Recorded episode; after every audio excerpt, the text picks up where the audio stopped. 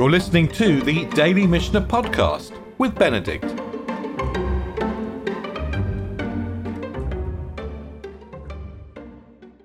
We closed the 18th chapter of Shabbat with a statement V'chol tzorchei milah osin b'Shabbat. All the requirements of circumcision are done on Shabbat. Those were the words that we left with yesterday. And the Rambam set comments there, fascinating comment from the Rambam. Yit ba'aru tzorchei milah beperek shachar The requirements for circumcision will be elucidated in the next chapter. So he's giving us he's giving us a pointer, and he's giving us a hint, by the way, because the Mishnah said v'chol tzorchei milah all the requirements of circumcision. And that, gosh, that could be a lot. That could be a great deal. So let's have a look. First chapter, first Mishnah of chapter 19. Next chapter. Rabbi Eliezer Omer. Im lo hevi kli me'erev Shabbat mevio Shabbat. Rabbi Eliezer says, if he didn't bring an instrument. We're talking about a knife here. On the eve of Shabbat, he brings it on Shabbat uncovered. He walks in the street with it, in other words, so that people know that he's carrying in public on Shabbat to carry out a mitzvah. To carry out a mitzvah. And then Rabbi Eliezer continues, Uva sakana, al piedim. If we're in a time of danger, Rabbi Eliezer is writing just around the time of the Hadrianic persecutions. It was forbidden to carry out a circumcision at all. In that situation, you'd carry it in the street covered up, but gosh, you wouldn't want to be accused of breaking Shabbat, if you like, in public, but secretly. So you, you cover it up in the front of witnesses. In other words, witnesses see you covering it up, so they know that you're secretly carrying a knife in the street for the purpose of the mitzvah, not because you're, somehow you're breaking Shabbat. Mechasehu al pay al pi edim. So Rabbi Eli, so we said kol tzorchei milah. We're going to carry all of the requirements. We're going to be able to deal with all the requirements of the milah on Shabbat. So, as far as Rabbi Eliezer is concerned, well, to start off with, to start off with, we can carry the knife. Im lo hevi kli me'erev Shabbat Shabbat mugule, open in the street. And Rabbi Eliezer is going to continue, and we know, by the way, that Rabbi Eliezer, we know Rabbi Eliezer is an extremist, and we've seen him on many, many occasions through the Mishnayot in Zeraim. So we know Rabbi Eliezer, and, and we know how he ends up, by the way.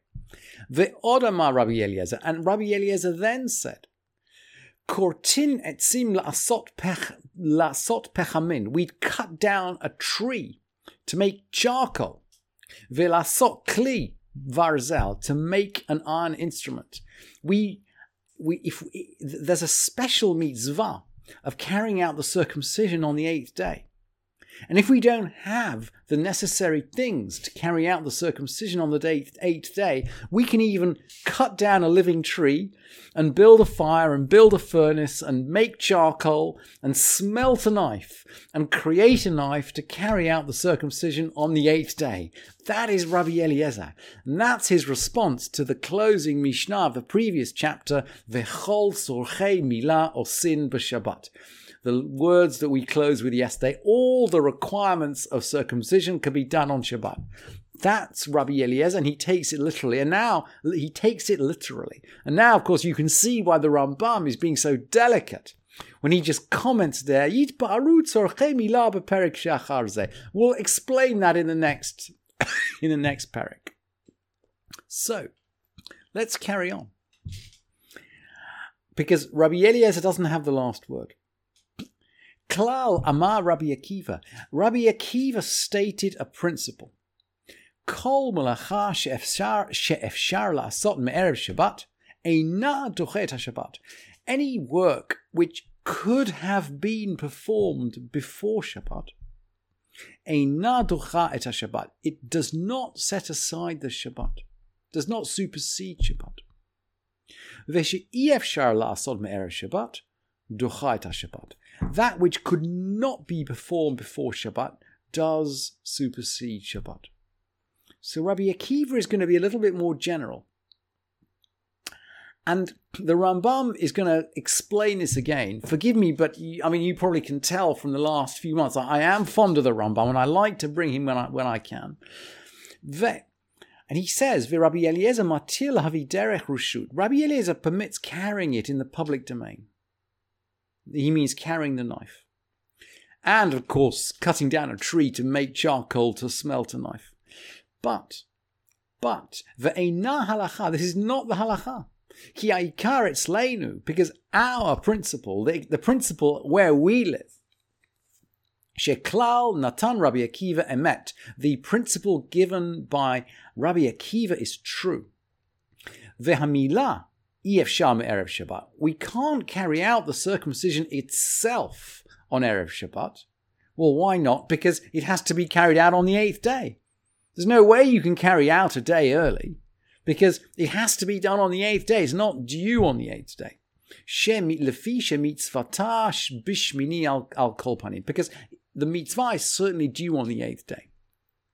But the Rambam is going to rule, and of course the halacha rules, and that's Rabbi Akiva's rule, that everything else should really be done before Shabbat. In other words, we get ready for the Mila before Shabbat we prepare the knife, we cut down the tree, we smelt, we build the furnace, and so on. But the only work that we do actually to break Shabbat is the Mila itself. And this is explained then in the next Mishnah. Osin kol sochei Mila b'Shabbat. We're reflecting the words of the previous chapter. Osin kol b'Shabbat we perform all the necessities of circumcision on Shabbat. And here we are. Mohalin, uforin, umotzitzin, v'notnim aleha, ispalint, ve'chamon.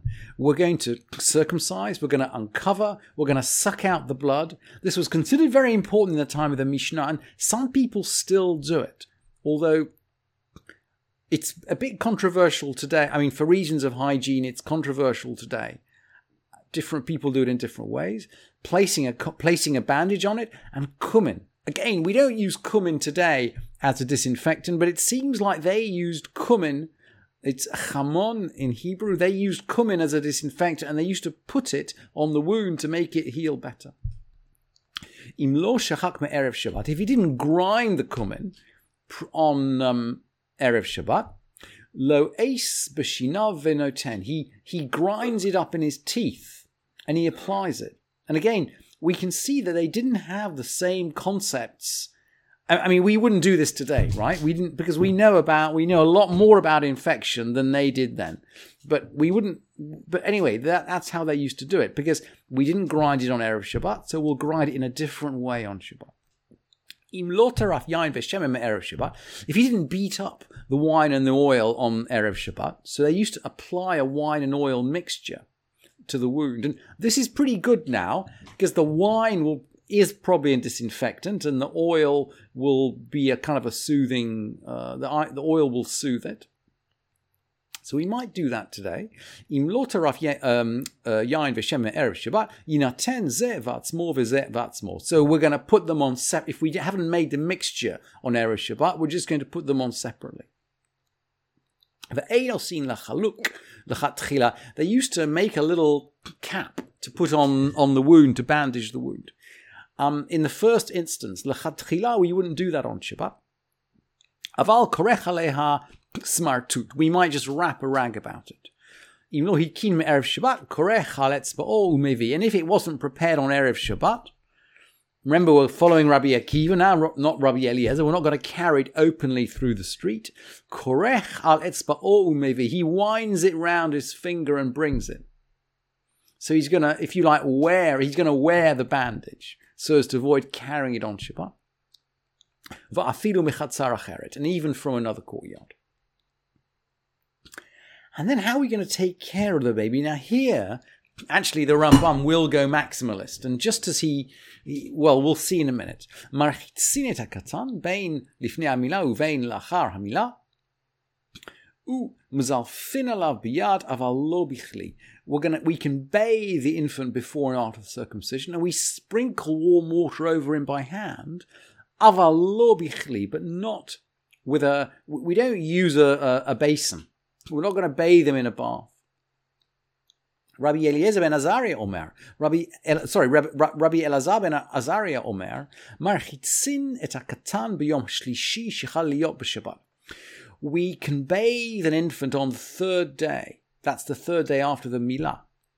Even if that day falls on Shabbat. Shin Emar, and we learnt this pasuk just a, a few weeks ago. It's from the attack on Shechem, Vayhi, it's from Vayishlach.